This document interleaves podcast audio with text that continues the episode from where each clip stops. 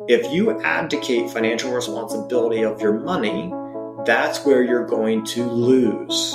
Now, should everyone spend lots of time studying money? No, but you should understand if you hire someone what they're doing with it and why.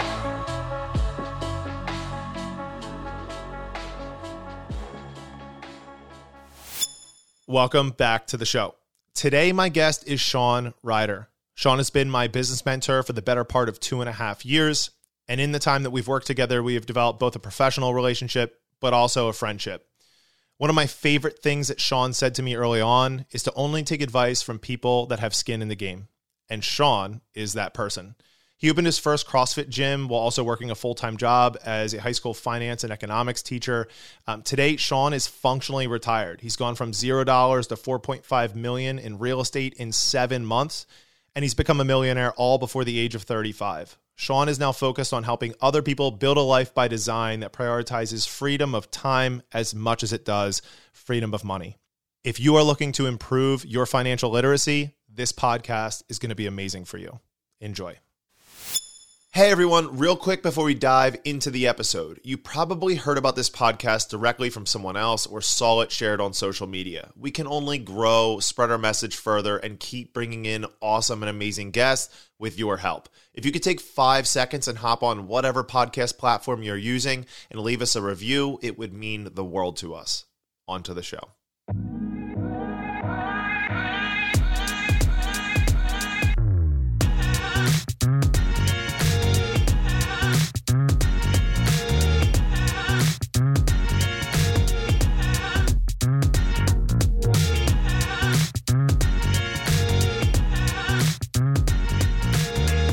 Shawn Rider. Welcome to the show. What's happening? Dude, I'm excited. This is awesome. I've been looking forward to this all week. uh, I know Iris would give anything to be on this call as well. Uh, so, for the listeners, Shawn has been our personal business mentor um, underneath of Two Brain Business for the better part of two and some odd years at this point, I think, somewhere in there. Yeah, right about two years. Yeah, the past two, three years have been a blur for every business owner. So it feels like a year, but it's probably been two to two and a half. Yes. Yeah. It's, uh, it, it, time flew. It was funny. I was talking with Iris about like trying to figure out when we signed up for Two Brain, and it took us a long time even to figure it out because like everything that was going on back then was just so uh, unorthodox and confusing. Yeah, absolutely. So yeah, you, it's been, it's been a great ride. Yes, it absolutely has. Well, um, you know, it's been wonderful working with you, and I think part of what has made it so much fun is that you are a gym owner yourself. Um, so, tell everybody a little bit about your gym and when you got started and how that whole thing kicked off. Yeah, so we just flew past the the ten year mark um, this past year, so we're into you know wrapping up, not wrapping up, but into year eleven. So I've been a gym owner for most of my adult life. Graduated college became a high school teacher. And then the spring semester of teaching high school is when I started a gym. Had a partner at the time. We started an, an illegal storage shed and uh, grew from there. So uh, once the city zoning told us we needed to get out of the storage shed, we found a location and um, fast forward 10 years, still chugging right along. So uh, it doesn't come without its battles uh, throughout the 10 years, but um, love owning businesses, whether it's a gym or some other businesses now. But uh, business ownership is uh, been uh, a great pathway for me, my family, and the people that I get to work with on a regular basis. So thoroughly enjoyed the journey. Yeah, I love that. So there's two points there I want to want to double click on. The first one I wanted to ask, like, what was it that uh, made you want to get out of teaching? Yeah, so I absolutely loved t- teaching. Um, I was explaining to someone yesterday uh, when they asked a similar question, like when I went to college, I went to college for business, and then I really had to think about what I wanted to do on a regular basis. And I guess looking back, it was how did I want my day to be structured? And uh, when you go into school at five years old, and what you know is going to a school from 8.30 in the morning until 3.30 in the afternoon monday through friday no weekends no summers no holidays i was like man i actually really like that schedule and that was the deciding factor. And I was fortunate enough that I was already going to a university, Appalachian State University, that is one of very few universities in the country that offer a business and marketing education degree to become a high school business teacher. So wow. I didn't have to transfer. I just had to take some additional education credits. And so I went right into teaching. Um, so I could have kept doing that. But uh, fast forward, uh, being a gym owner and a teacher for, you know, around the four year mark is when I really started getting serious about hey, how many more years am I going to burn the candle at both ends before I commit to this quote unquote risk? I define risk differently nowadays. Um, I think it would have been risky for me not to take the risk anymore. Uh, but I did sell myself on the idea like, hey, there's always going to be a job. There's always going to be someone hiring somewhere. Um, but at 26 or 27 at that time years old, it was like, man, um, I have a fiance we're not married and we don't have kids yet. So why do I not take the risk? And she really was a deciding factor in nudging me to, to quote unquote pull the trigger and leave after my fifth year of teaching. So, um, you know, at the end of the day, it wasn't a hard decision. The, the actually taking that leap and walking, I remember it till this day. I was during my planning period at around lunchtime and just leaving my classroom and walking to the principal's office and sitting down and literally, you know, hard conversations are, you know, you just got to get past that first 15 seconds. And right. I, I, I, looked at her in the eyes, was like, Hey, this is my last semester teaching. I won't be back next year. And walking back from that meeting to my classroom was a huge weight lifted off my shoulders. And it felt really, really good. Isn't it? That's always the irony of of taking risks, right? And going the direction of what you you truly know that you want is that it's it's there's so much you know fear leading up to it. But once you make that decision, it feels so good every time. Yeah, I mean, I just move forward. So it was like, okay, you you got past that hurdle, and now you know you're going to finish out these last couple weeks. And on the last day, took a picture of my classroom, and my hope was that I'd never have to walk into another one as an employee teacher again. I want to walk into classrooms as a presenter. Absolutely love talking to high school students. I've presented at the college across the street at their college of business. Absolutely loved that. Love presenting. Um, obviously, still an educator in a different realm, whether it's coaching a fitness class or mentoring business owners. But um, man, such a good feeling to stop sitting on indecisiveness and mm. making a decision. And here's the thing: like some people that you know, study or read books, it's you know there's the event and then there's your response to it, and that equals your outcome. So, like, make a decision that creates the event, and then however you respond to it. If I continued to be a teacher, things probably would have worked out well for me. They would have worked out differently, but they would have worked out well because I would have focused and done my best there. But then once I left and did business full time, I focused and I did my best there. And and doing your best at something you care about creates the outcome, which for me is um, I've reached the definition of success that I made clear to myself, which is the control of finances and time. And, and that's where we sit today.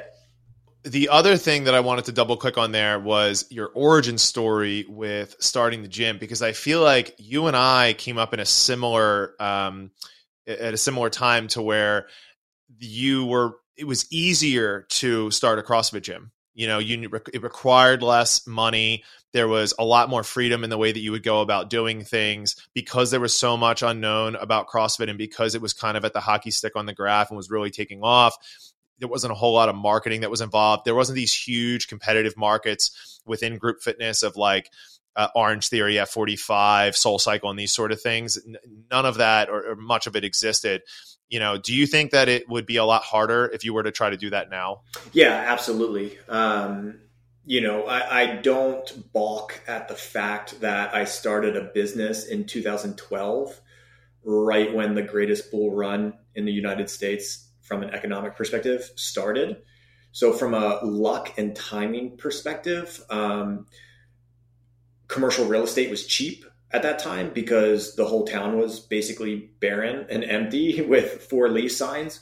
So we came into a nice building uh, for a low overhead, and we also bought the bare minimum equipment uh, for a low cost. And a little bit of backstory there is like I am very fiscally minded. And so I came out of college and got a teaching job, and I'm very open about what I made. Like I made $35,000 a year before taxes my first year of teaching. My savings rate on that as a 22 year old, non married, no kids was 50%. So from a savings rate, I was saving 50% of my income. So fast forward six months, that's a couple thousand dollars. I think I hit $20,000 in my bank account within my first year of teaching. So when you're looking at investing eight to 10 grand in gym equipment and a down payment on a commercial building uh, for rent, like it was very low risk from a financial standpoint. We didn't pay, you know, a huge franchising fee. We didn't get into a, a, a, huge space. We didn't fill the space. I mean, we had concrete floors for a year and a half. We didn't have a heating system. We didn't have windows. Like we had cinder blocks as windows, right? Um, so it was very low, low overhead from a risk perspective there. But that's yeah, good time. 2012 was a good year to get started.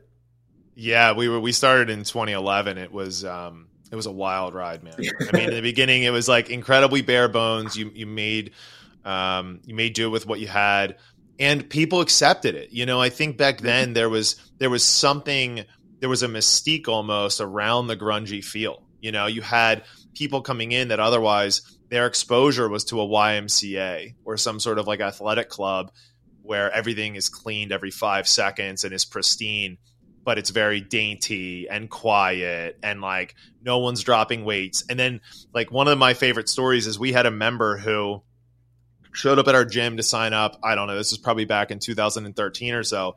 And she was like, I walked in the door and you guys were blaring DMX music and people were dropping weights and like grunting and she was like this is my gym you know and like it's so amazing because that just embodies what CrossFit was back then and what really allowed it to separate and didn't require gym owners to come into that space at, you know, 22 to 25 years old with no real money to be able to put behind right. it and be able to produce some serious, serious, um, you know, products and services for their members. It was awesome. It was awesome. And, uh, you know, we were at the forefront of everything that was changing at that time. Like, we didn't have a website for months. It was just people driving by and, and seeing us working out outside and be like, hey, what are you doing? Um, and then and then we got a website, and all of a sudden you started getting a little exposure. And then Facebook started allowing you to boost posts. Like I was probably one of the first CrossFit gym owners to spend twenty dollars on a boosted post. Um, and the, and the first time I ever ran a Facebook campaign and figured out the back end of it and ran like a quote unquote on ramp in January of 2014 or 15. I mean, we sold out 10 spots in the first two days. Uh, and we did what that. I would give. Yeah. Dude, what I would give to know what I know now yeah. in like 2014, 15 markets. Oh my God. This is what happened. Like I would run two weeks before the start of a month, I would run an on ramp uh, campaign on Facebook, limiting it to 10 people. We sold, this is how my gym grew. We sold that out seven months in a row. That's so like just do the math. It was 70 members in seven months. You know, now you got people that can, you know, when they did the really starting getting a hang of Facebook ads pre-COVID, uh, it was, you know, 70 members for one challenge. But back in 2015, it was insane. Uh, the yeah. well, then the then the, the the weird guy with the, the long hair and the mustache came in and ruined it for all of us because yeah. he basically he basically scooped up the entire lot. He did. No, I I, I love Alex. Yeah. Um, um, so what were you know some of your struggles once the industry started to shift a little bit? You know, what were some of those early struggles as a gym owner that made you seek out mentorship?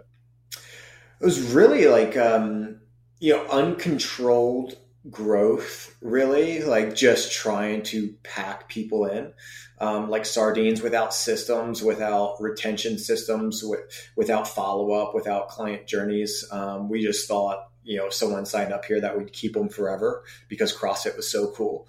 Uh, so once that didn't really work after X amount of months, um, that probably was a hindrance. But to be honest with you, like looking back, it was probably the fact that I was in my 20s.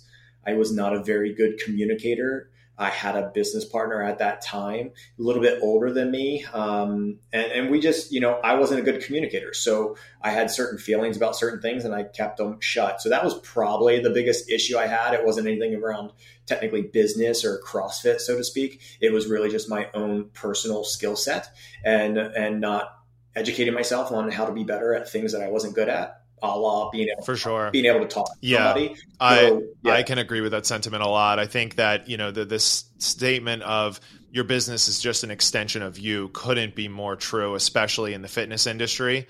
Um, the more hands-on you are, the more you get involved, especially in those early stages. You know, we could call it the farmer or founder stage. You know, as it applies to the kind of the two brain methodology. But um, yeah, I think like the evolvement of an owner is highly indicative of the evolvement of the gym. Sure, absolutely, I can agree with that. I don't think I have anything to add to that. Um, the, once I started educating myself and then surrounding myself this is where the mentorship came in surrounding myself with people that were ahead of me and smarter than me and actually i think my facebook post today was um, listening and then the key was actually implementing what they said right? You can read a book and if you don't implement anything it doesn't really matter but implementing what mentors and people i looked up to and people who have skin in the game which is one of my core values is only listen to people that have skin in the game. I'm going to listen to people that are doing the things that i want to do and living the life that i want to live and those are the people that i listen to. Everything else is noise and i put my blinders up and those are the people i go to for certain things and i might have someone different for something else. Uh, but that's how i kind of have built my life and my network over the past three to four years. I love that. Yeah. And I mean, it, there comes a point where you just have to accept that the way you're doing it isn't the best way. And it's not a hit to your ego if you want to learn from somebody that's already done it well. Sure. Yeah. I mean, that's all we're doing, right? All of us are just like sharing information and being able to help each other out. And that's the benefit of like moving on into a group where you're surrounded by people that are doing a bunch of different things really well. Mm. Yeah, it's a it's a melting pot, man. Like I I might talk to five people uh, that I think are doing a topic very well, um, and I'm not going to try and implement all five things that they say. I might take one or two and mix it into the melting pot of my situation and the context and also how I want to do business. And then it creates its own thing. So I'm getting information from other people and then I mend it into my system and then it's unique to me and it, it works. I love that. I mean, that's the advice we give our clients, right? I mean, come January 1st, how many people do you have to talk off the ledge because Susie at work is doing a new diet, mm-hmm. you know, and so and so recommends X, Y, or Z. And it's like, well, that's not for you right now. You know, like you have to, you can like take advice from people, but it's all got to be put into this like big contextual machine of, well, how does it apply to your life? Yeah. Um, and, and, in our case, it's just how did up, does the information and advice apply to our gyms? Yeah, absolutely. Yeah. Um, so now you've you've got really heavily into finance over the last few years, and now um, in the Two Brain Group, you're starting to become the guy mm. in this this particular area. Um, why do you think so many people shy away from talking about money and finances? Oh yeah, I think that's a that's a cultural thing for the United States. Um, I think money is taboo.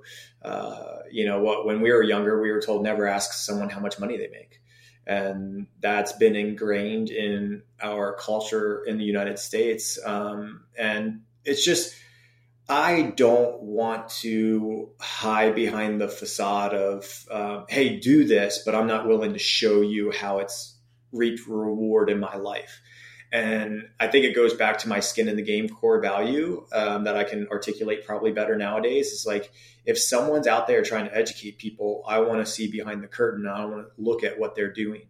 Um, and I, I was I have a psychotherapist, and we were talking about stuff from my past, and I was like, it became very clear in the conversation with her that I, as a shy kid, because I couldn't articulate myself or didn't want to articulate myself as an athlete, starting at five years old, and the first time that my name was in the newspaper, it was like, oh, okay. If I do something that yields a result, that result can speak for me. Like I wasn't interviewed for that article or that snippet. And, and, as I developed and got into middle school and high school, and then, you know, the articles keep coming out, it's like, okay, results matter. So in my psyche, like results are very important. I have had to work on not being fixated on just results when it comes to certain things as the measuring stick. Um, but in the world of business, um, I want to see the results from a financial perspective. From a personal finance perspective, I want to see results, and results don't just have to be top line, right? I really had to get narrow on, hey, just because someone makes three hundred thousand dollars doesn't mean that they're good with money. So I had to look at the macro picture. Um, this may not be answering your question, but I just think the stigma. No, it is. I love this. The stigma is still there that people don't want to talk about finances. You know, it's a weird feeling if someone's like, "Hey, I make fifty grand," and someone's like, "Oh, I make one hundred and fifty grand." Like, it takes a very unique individual to not feel normal in that situation or for someone not to feel uncomfortable, um, especially if they're doing the same thing or they think they have the same skill set. Like, why are you making this and I'm not making that? Um, but I'm very open to discussing money. I'm very open to discussing my thoughts on money. I'm very open to disagreeing with other people on their thoughts about money. And at the end of the day, I have a certain way that I do things with money. And if you disagree with that, that's fine. I'll agree to disagree. But at the end of the day, if you're not actually getting to your goal or the type of lifestyle that you want to live using your strategies, you may need to open your mind a little bit to what someone else is saying. That's why I don't like that's why I don't like to just stick to, you know, seven baby steps to build wealth. I think there's other ways to do it. And I think some people get fixated on, I need to do these seven things or these five things or these three things. And um, I'm only going to stick to that. I'm not going to listen to anyone else because this person told me not to. Yeah, absolutely. I mean, I, I, it's so funny because I typically do this analogy from the opposite direction. I always make analogies to fitness and nutrition by the way of connecting it to finances. Mm. And now we can kind of look at it in reverse. And I think one of the things that we struggle with with people in our gyms is that not everyone needs to count calories or know exactly what their food intake is. But if you are overnourishing or undernourishing for that matter, it helps to have a good pulse on the total amount of food you're taking in on a regular basis. And I think in this case, the people that are maybe having a, a harder time talking about finances don't have a very good grasp on their own and it makes them anxious right and tentative and unwilling to want to talk about it. So even just by having a further or deeper understanding about their money where it's going and what their financial strategies are it makes it much more comfortable to be able to have that conversation. And i think that's one thing that i've noticed in being around other successful gym owners is that it's just a more comfortable conversation, com- comfortable conversation to be able to have because people are tracking these things, people are putting plans in place, and they care deeply not just about their own success but about the su- success of the people around them. Yeah, I mean, the, the more I've talked to people about money, the more I've learned about money, the more I've learned about other people and what they do with their money and how they feel about money.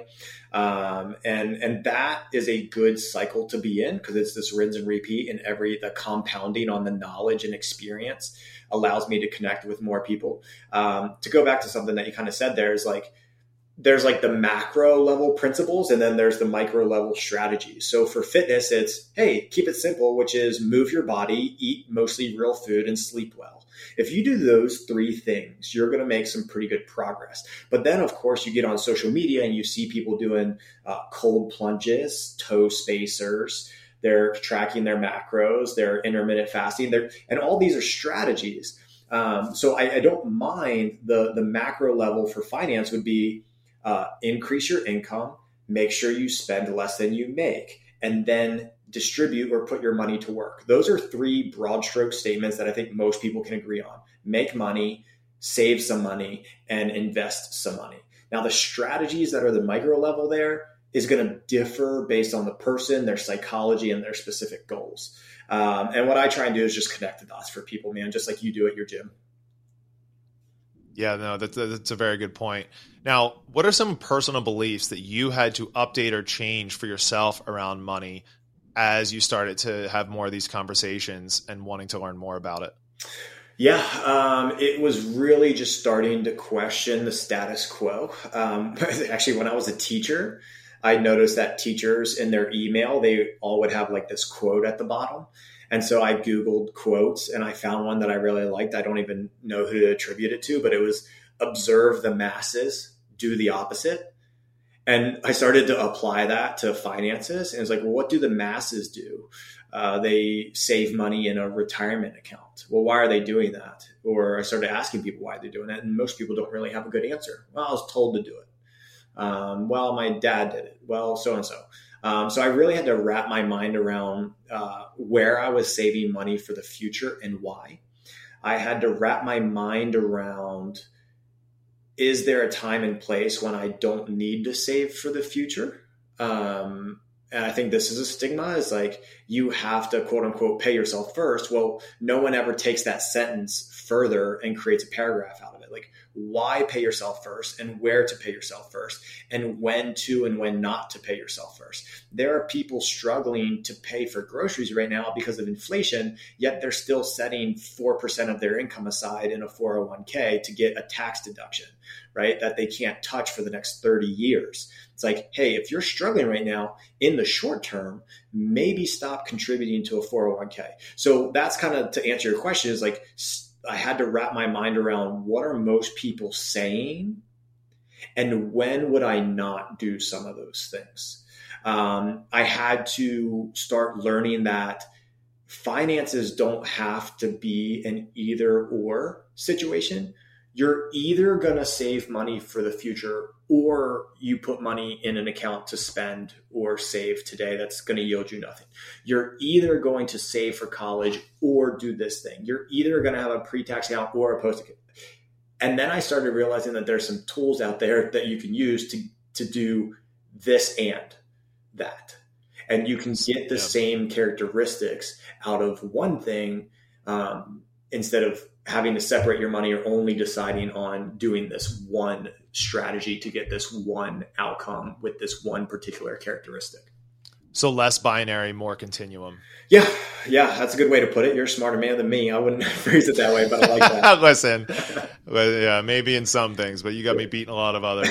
Uh, I had, uh, you know, our our Lord and Savior over at Two Brain, uh, Chris Cooper, on the podcast a couple weeks ago, and he said that one of his focuses around um, businessisgood.com and some of his uh, initiatives that he's focusing on at the moment is to change the stigma around success and financial wealth and money building um, for business owners because he said that a lot of times when people know that somebody has made themselves or their company a lot of money, there's an immediate stigma attached to them, and it's almost always negative. Mm. Um, how have your views of finances changed, uh, or have have your views of finances changed the way you view successful people? Very good question. And so, one thing I did learn was I can't put my definition of success on someone else. So, when I try and compare or analyze or look at someone or talk to someone about their quote unquote success, I want to know and understand how they uh, define it. Um, I, I did have to wrap my mind around seeing one number uh, coming from a results oriented person. Uh, just seeing one number did not actually mean someone was quote unquote successful from a financial standpoint. Uh, but to kind of bounce off of what Chris was saying, um, the one thing, you know, growing up, I, I heard statements about friends' parents who were business owners, and it was like, oh, well, they're rich. Oh, well, they're wealthy. Oh, well, they can buy anything they want. Um, and it was framed in a negative context. Um, I, I never understood some of the positive things business owners were doing, right? Um, especially in the gym space, right? Service based business, we are quote unquote, hopefully changing people's lives um, whether it's from a physical, spiritual, or mental standpoint. Um, from a business owner's perspective, business owners, if they are I'm going to use successful, let's say from a financial standpoint, they have excess cash flow from a business. They get to dictate and do things with it. And one of those things is paying themselves. Now, if they pay themselves, they may go do something with that money. They may buy a car. Well, if they buy a really nice car, that car is going to put commission in a salesperson's pocket. So they're helping the, the salesperson. Um, if they decide to take part of their profit and increase salaries with their team, they're creating jobs. If they decide to take part of their profit and create a nonprofit or just decide to donate more, whether that's to the church or the local shelter, they're doing positive things with it. And I don't think the positive things that successful business people do, it should be more. Um, it should be put on the headlines more than some of the negative things we see uh, wealthy people do. And, and the negative things wealthy people do, they'll probably do if they weren't wealthy anyway. So it's really just, are they being a good human or not a good human? It's, it's regardless of the money, the money may uh, just amplify some of those things more. But um, that's where I'm at with that. Yeah, and I mean in the service-based industries, it's so hard to find success if you don't treat people well.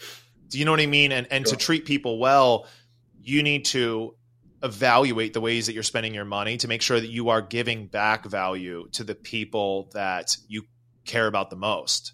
You know, and I I find this, I mean like I'm the same person I was in terms of how much I care about my membership base as I was when I was, you know, 18 years old becoming a personal trainer mm-hmm. you know and it's it's just that i now don't have five clients i work with i've got 200 you know and it's that you know that adjustment has happened over a long period of time but like deep and deep down in my heart regardless of how much money i ever make from owning a gym or whatever other ventures i get into i care about my clients to the umpth degree yeah, yeah. Because at the end of the day, that you, you have some people we talk about marketing. Like some people are are uh, pre-call maybe. Uh, they're looking for the next shiny object.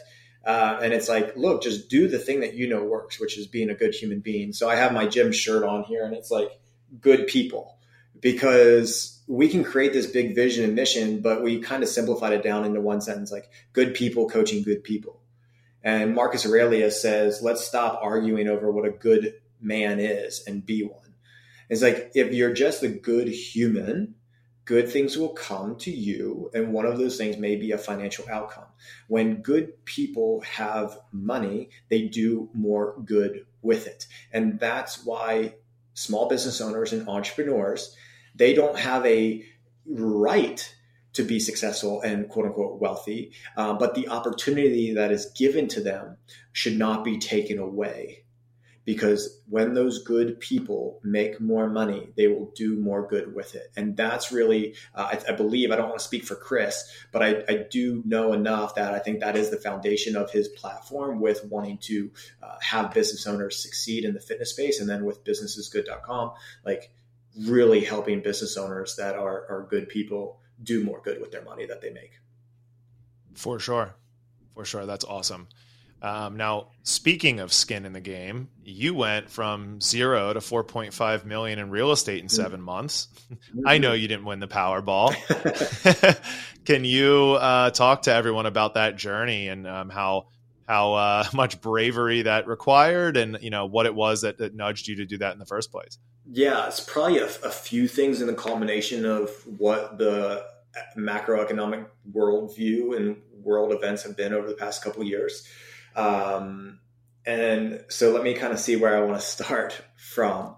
Um, no one can go wrong. No one can go wrong with the basics, which is what I said earlier. Try and increase your income and maintain or increase your savings rate.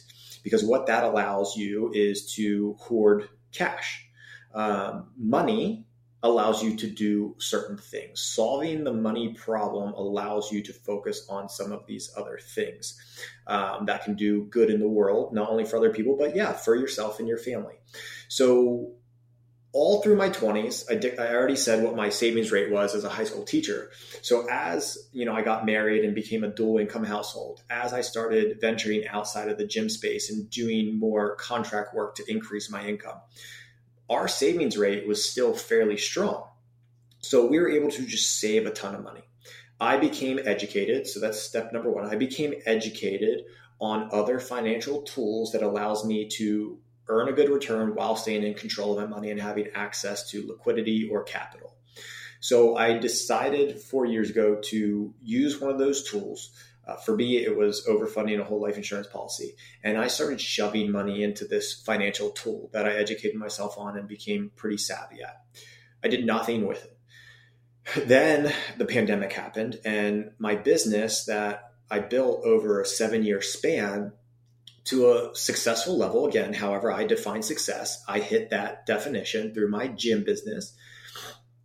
That was cut in a 72 day period by 40% that 40% set us back four years worth of finances from a monthly cash flow perspective.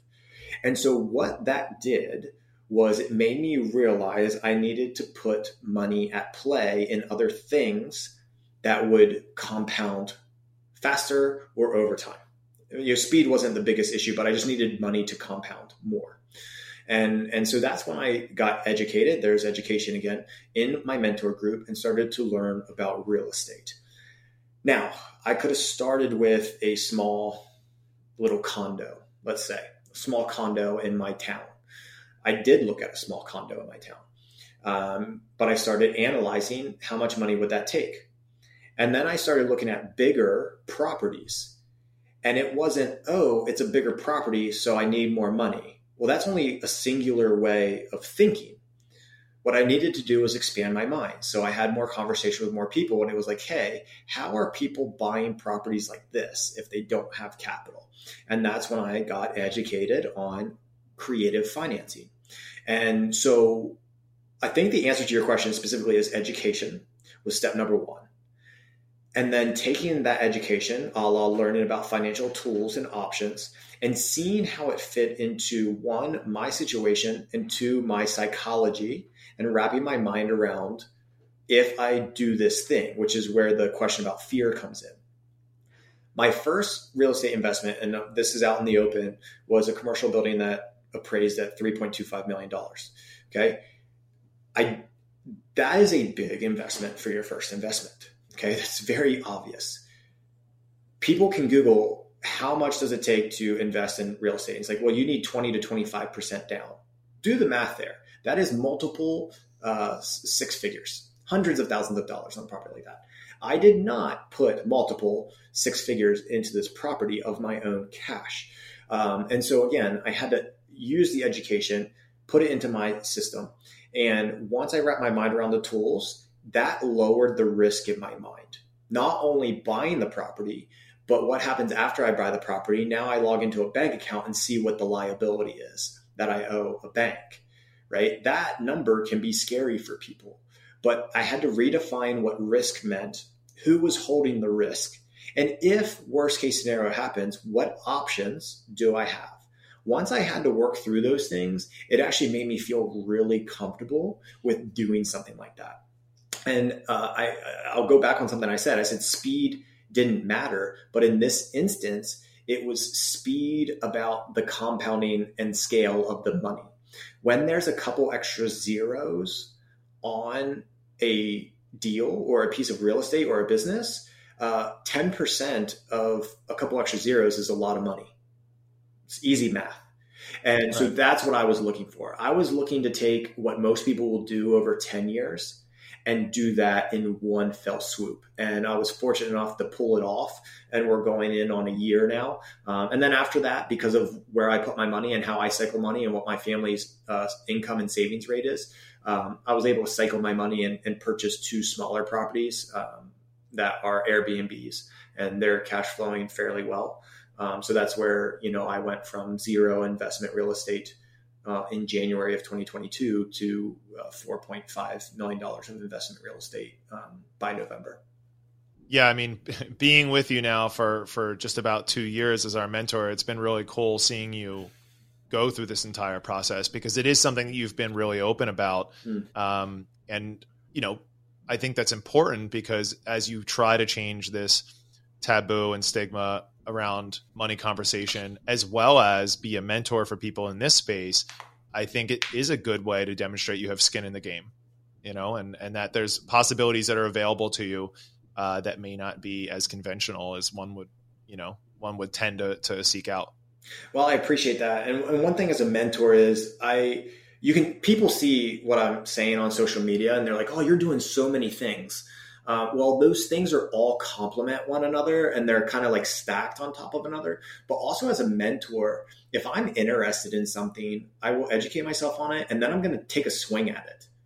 Um, and a swing might just be putting an offer on a piece of real estate. If you've been talking about going into real estate and you actually haven't made an offer, making an offer doesn't mean you're actually buying the property. Getting an offer accepted doesn't mean you're actually buying the property. You have due diligence. I had offers that were declined. I had offers that were accepted and I backed out two days prior to the end of the due diligence period, right? Take a swing at it. Now, with the Airbnbs, you know, I started getting interested in that. Some of my mentees were interested in that. I took a swing. I got an offer accepted. I educated myself. I implemented it. And then, you know, yeah, they're doing well. if someone takes me out to lunch or coffee and we talk about it, I will give them the positives, I will give them the negatives. And then they ask me about, well, which one is the best thing for you? Well, for me, and then I'm open to them. And this is how I answer a question like that. Hey, I've taken a swing at the Airbnbs. Airbnbs are doing well.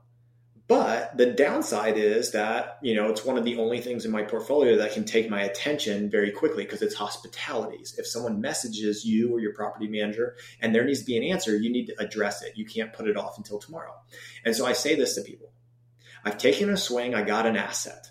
But at the end of the day, if that asset ever negatively impacts my life and the negative side outweighs the positive on what it's adding to my life, I will sell that piece of real estate tomorrow. Most people would be scared about that. Oh my God, buy a piece of property and sell it within six months, within 12 months, within two years. Well, if you sell it in under a year, it's a different tax price. And they would go through all of these excuses. It's like, no, I'm very clear on what I want my life to look like. I'm taking a stab at things that I think will add value to that. I've been very fortunate and grateful that most of the swings I've taken have worked out well so far. But if any of them end up not working out or start, again, weighing heavily on me, I will get rid of it and I will move on to the next thing because I've told myself that's the strategy I'm going to use moving forward. Yeah. Well, yeah, I think you just highlighted once again the importance of defining success for yourself. Mm. Yeah, and I mean, uh, some, sorry to cut you off. So, some people I've said that quite a few times on this podcast, so I don't want to leave anything uh, behind the curtain. They're like, "Well, Shawn, how do you define success?" Like look right now in the context of my life and it may be different from you for you the person listening i am 34 i am married and i have a five year old and a two year old my wife has a full-time job outside of our businesses that she cares about that she has to go to monday through friday. I have a little bit more freedom in terms of time and flexibility. And so my definition of success is yes the financial component is earning good income, having a good savings rate. Outside of that, at this point in the season of life that I'm in, as a father, as a husband, I put a even higher premium on control of my time. Okay. So if anything starts taking away time from me, that is how I define success. If I, I don't, I, I work less than three hours a day. Okay when I get over three hours of work, and some people will be like, "Oh, must be, must be, must be good." Yeah, that, that is really. I hate that set. That's like it. a pet peeve of mine. I love when people say "must it. be nice." Must be nice. must be nice. No, it really is nice actually. Uh, working three hours a day. Um, if I push past three, I, I, I, start to have a different mood. I start to act differently and, and act in a way I don't want to act. Um, and, and so if I worked eight hours a day or accumulated so many assets that took my time eight hours a day, or God forbid, Friday afternoons when I want to pick my kids up early or weekends, which I definitely don't want to work weekends, like I'm not doing something right and I'm no longer successful no matter how big that bank account is. So my definition of success for me individually is how much time do I have to myself to dictate what it is that I'm doing, that I can choose to do a podcast with Derek Batman on Thursday at noon, right? That is a choice that I've made. And it was, it, I, I looked forward to it. It wasn't something I was dreading. So that's my definition of success right now. But it plays into the bigger definition of success for my family, which is at this point, we need good income and we need good savings because we are a young family.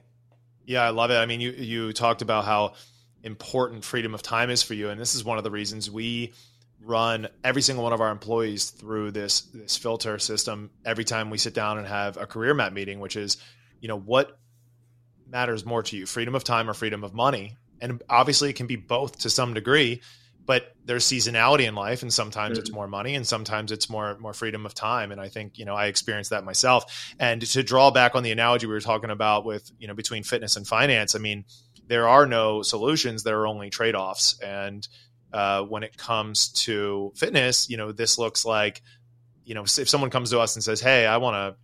I want a six pack. And it's like, okay, great. Like, here's a list of all the things you're going to start doing and all the list of things you're going to get rid of. And like, wait a minute, I don't want that. And it's like, okay, good. I'm glad we acknowledge that. Now let's come up with a goal that's realistic for you, given the things you're willing to sacrifice and the things you're willing to start onboarding.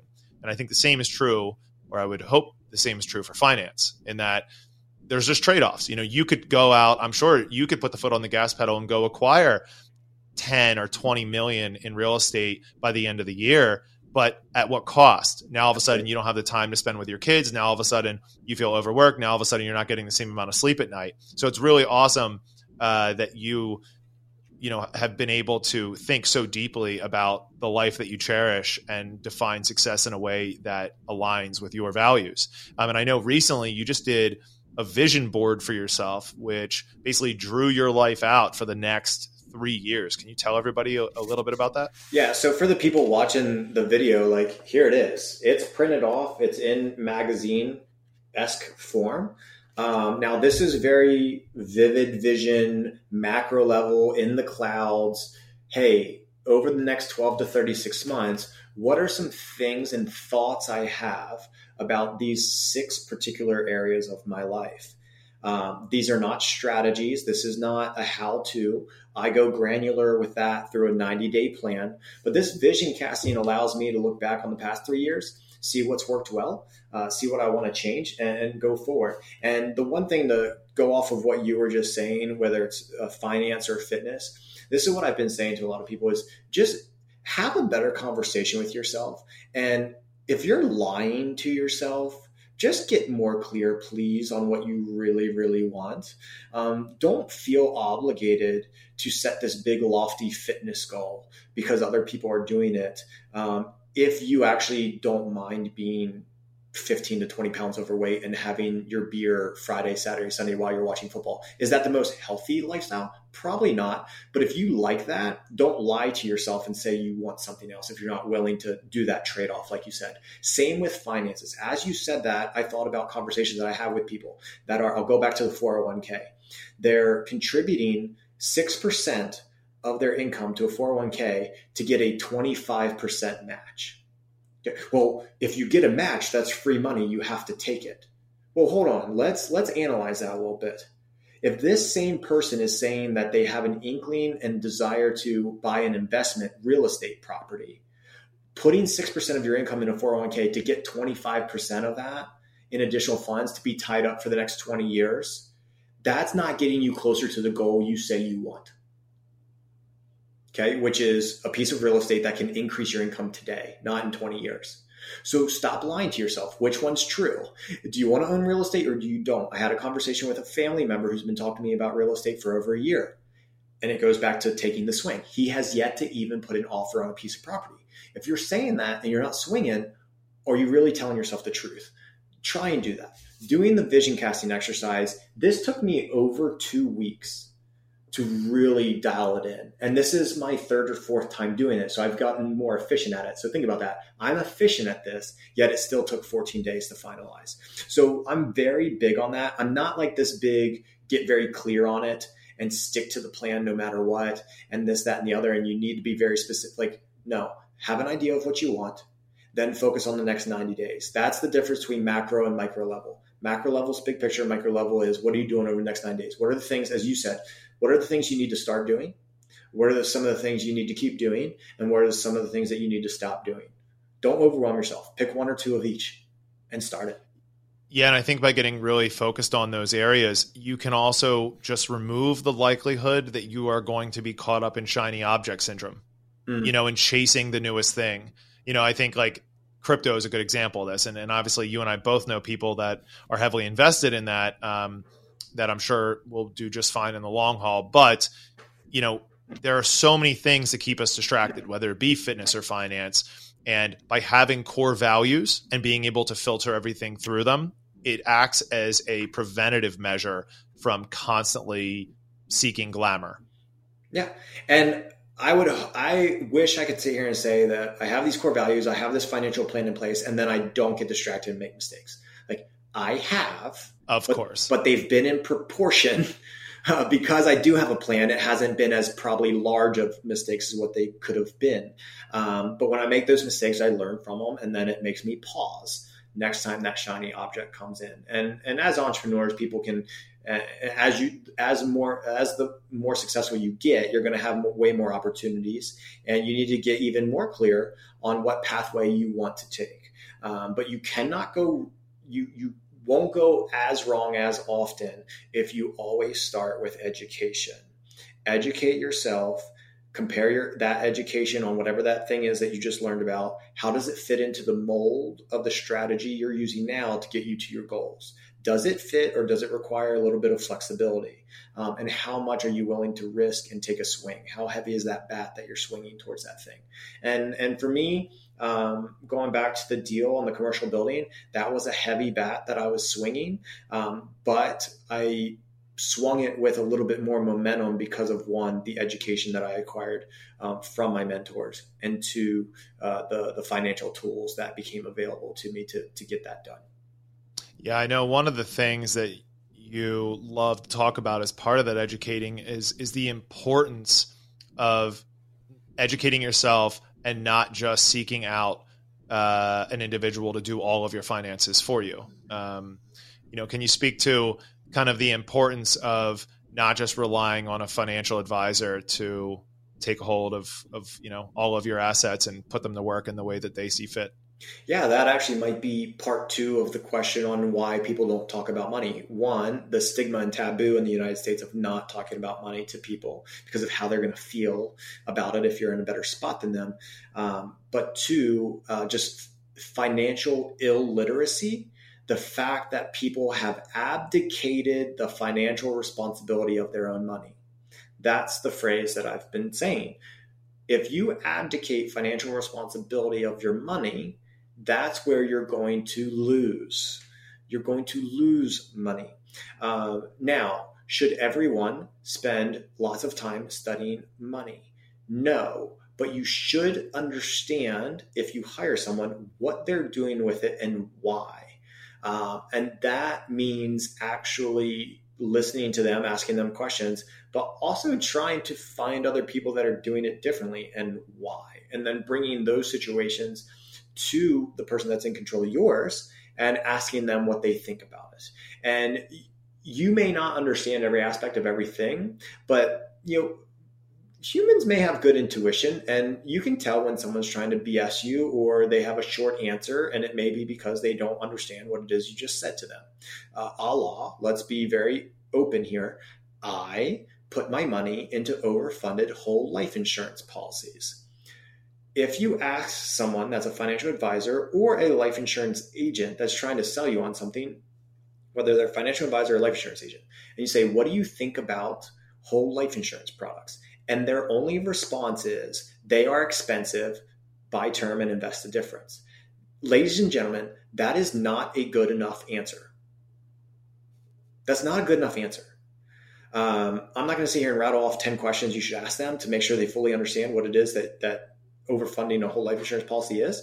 Um, but if you educated yourself and read a couple books, you can be uh, deadly enough to have a conversation and figure out if someone's BSing you on a particular topic. So I think nowadays, let's stick with financial advisors. Most financial advisors are putting their, your money into an index fund. You literally can read, I will name drop a book here that is in full support of index funds in the stock market. It doesn't take very someone very long to read my social media to know that I have zero dollars of my own money in the stock market. Read The Simple Path to Wealth by J.L. Collins. That book, which will cost you less than $20, will teach you what you need to do with your money if you want it in an index fund in the stock market. You don't need to hire a financial advisor to do that. It takes a little bit of money to buy that book, a little bit of time to read the book, and then to implement what you read and you will not need to abdicate the financial responsibility in your life anymore.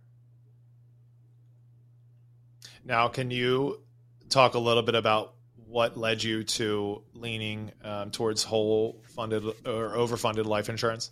Yeah, it's easier to explain now in hindsight because um, I can articulate myself better in it. But um, here's my thoughts on it as I marinate on the past couple t- couple years, and and some of this is certainly my life experience, um, who I am, and, and, what I'm doing with my life. Um, and some people will call that bias. I am a small business owner, I am an entrepreneur. If I took the risk to start a business, which very few people do, and then you become of the smaller percentage that can actually make money off of their business, and you make it past five years, and not just make it past five years, but you can actually pay yourself uh, more than a livable wage. I deep down years ago, I didn't understand why I would take the risk, earn money from that thing that I own. It's a private business.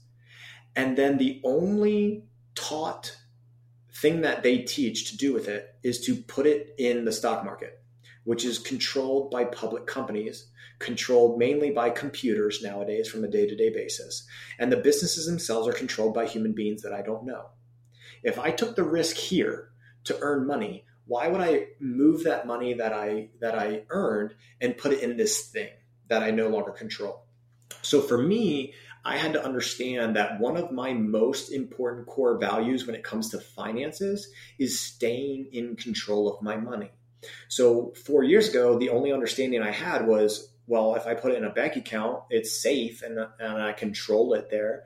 But again, it doesn't take much education to understand that the banks don't pay anything and inflation will erode the value of your dollars. That's, that's a, not a good long term strategy. So I had to get a mentor that does focus on money. And, and for me, I'll be open, it was through Two Brain and the, the Tinker Group. And my first call with uh, the, the lead mentor there, he asked me what my quote unquote problem was. And it was like, hey, I'm sitting on X amount of dollars. I have it in a bank. I don't want it there long term, but I also don't want to put it into real estate. Or sorry, I don't want to put it into the stock market. And I don't know what else to do with it. And that's when he educated me on overfunding a whole life insurance policy. So, long story short, I learned that the overfunded life insurance policy, when it's structured a certain way, gives me the safety and security of a bank. It gives me guaranteed returns, and that's where um, the the the safety that I knew my money was going to um, beat inflation or at least keep up with inflation long term. Um, that came into play. So I was getting returns, and then I learned about how I could leverage the policies to acquire other cash flowing assets. And at the end of the day, the policy can be used as a uh, retirement vehicle. Um, it's not a government qualified account, which is a positive thing in my eyes because I'm not dictated on when I can take money in and out of it by my age. So it will be a vehicle that I use in my 60s, 70s, 80s as tax free income. So those were the things that really turned me onto it. Um, the characteristics of that financial tool are in line with what I desire uh, in my own personal life when it comes to my money and the aspects that I want out of my money. Now, you know, I think what has allowed you to be able to make a lot of these larger scale decisions is the fact that you understand these 16 characteristics of money and the ones that are the most important to you. Now, I'm not going to make you rattle off all mm. 16, but can you speak to some of the ones that you feel are a little bit more pertinent to the average person that they might want to take into consideration when it comes to strategizing how they want to use and save their hard earned money? Yeah. S- safety and security, which means their money's not going to disappear. It's a, a, a hedge against loss. Can this thing you're putting your money in go down in value? does the dollar amount go down? Okay, that's safety and security. Okay, returns. What type of return? For me, I took a risk in a business. So the business, the money I made from that business, I didn't want to be risky outside of the business. Okay. Um, and so when I got exposed to a financial tool that gave me contractual guaranteed returns that I could look at a piece of paper over the next 50 years and it tells me how my money's growing bare minimum that made me feel good because it wasn't a it wasn't a hypothetical right? And so the guaranteed returns I put a premium on that as opposed to average returns because guarantees are real and the average returns of the stock market wasn't good enough for me because average returns are not real. And if the if the return is off by a half a percent or one percent, it messes up the whole forecast. And so for me, I'd rather have the guarantees. So for me, safety and security, guaranteed returns. Um, and then at the end of the day, uh, for me, it was protection and access to capital, whether that was through straight liquidity, liquidity meaning turning it into real cash quickly, or what I use more often, which is access to capital. Will someone give me access to money? Not just my money, their money. And the life insurance companies are doing that. Whereas, um, you know, a 401k, there's certain laws and regulations um, and penalties that if you take your money out, you'll get penalized, you'll get taxed if it's in a, a pre-tax 401k. Uh, well, I can take a loan from a 401k. Well, what's this? What's the issue with that? What's the limit, right? And those limits are very uh, controlled. Um, if you have a substantial amount of money in a 401k, you really only have access to very little of it through loan provisions. Whereas with a life insurance company, I have access to 95% of the money that's in the policy in, in a loan provision. So it was really access to capital, liquidity, safety, security, and guaranteed returns. Those were the four that were most important to me. And as as my family's wealth grows, protection of that wealth is very important. So asset protection, we won't dive down that rabbit hole, but asset protection federally and in your state are extremely important. And I can sit here today and say that over 80% of my family's wealth are in assets that are protected federally and state. So if someone came after me in litigation, they could not access any of that wealth. Uh, no, that was a phenomenal breakdown. I love all that. And I think, you know, for the listeners, they probably had some moments in there where they were like, okay, wow, there's a lot of consideration that went into the things you're doing. And I think that's what drives this whole point home, which is that these aren't decisions you've made on a whim and they've been very well thought through. But that's also that, that right there is the importance of educating yourself. You know, like you didn't, you don't have a, a big finance background, correct? No, I mean, you can look at my degree and say that I do business and marketing with a minor in economics, but that didn't teach me how to increase my income. It didn't teach me uh, how to figure out what my savings rate is. It didn't teach me, and this is like, this would be probably part three or, or part three to the answer of the issue with money in our country is before I put my money into a life insurance policy, I studied it for nine months, right? I'm not in college, so why am I studying? right? Because it was important to me. And I read and watched and asked questions of people for nine months to really wrap my head around it, to try and poke a hole in the strategy. And so that that would be step number three is don't just study something for a day and get tired of it and throw it by the wayside. Like dive deep into a topic if it's important to you. And uh, unfortunately, maybe finances isn't that people will say it's important, but it goes back to don't lie to yourself. Like like do you really care about what your money's doing? Um, if it if, if it if you do then you should be reading about money. You shouldn't be watching tiktok videos uh, about the next crazy dance craze right? Like don't even get me uh, started man. take your time. Uh, use Alex, every time. every time i see uh, a post made about the possibility of TikTok getting banned. I'm like, please, like like TikTok and cigarettes. Let's go. Just lump them in in one policy. Let's get rid of it. Show me show me your bank statements and show me the setting on your phone on where your time is allocated on your apps. And those two things in and of itself will tell me what matters most in your life. Well, I mean that's the importance of goal setting and and I think that you know you you drove that point home with creating the the vision um, you know uh, the the the vision from now until 2026 and uh, i know we'll clip that up so that people can get you know a little bit of a visual of that. Um, but i also want people to know where to find out more about what you do um, because i'm sure there's going to be a number of people that are going to be of interest. So tell everyone where they can uh, access you.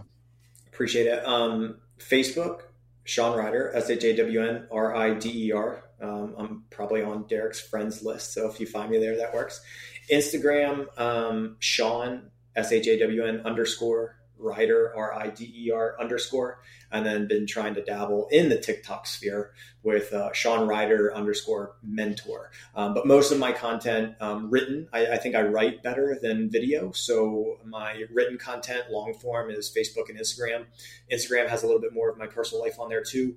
Um, and then uh, Instagram Reels and TikTok will be 60 second videos um, can't go deep in 60 seconds. So if you want to go deeper, Facebook and Instagram posts. I love it. Well, hey, Shawn, thanks so much for coming on, and uh, I'll definitely have you on again. Thank you, sir. Appreciate it. Thank you again for jumping on the podcast today. I just want to take a quick second to remind you that we post a lot of free and helpful content on our social media pages. You can find us at Hardbat Athletics on Instagram and Facebook, and visit our website at www.hardbatathletics.com to learn more about what we do at our facility. Let's keep raising the standard together.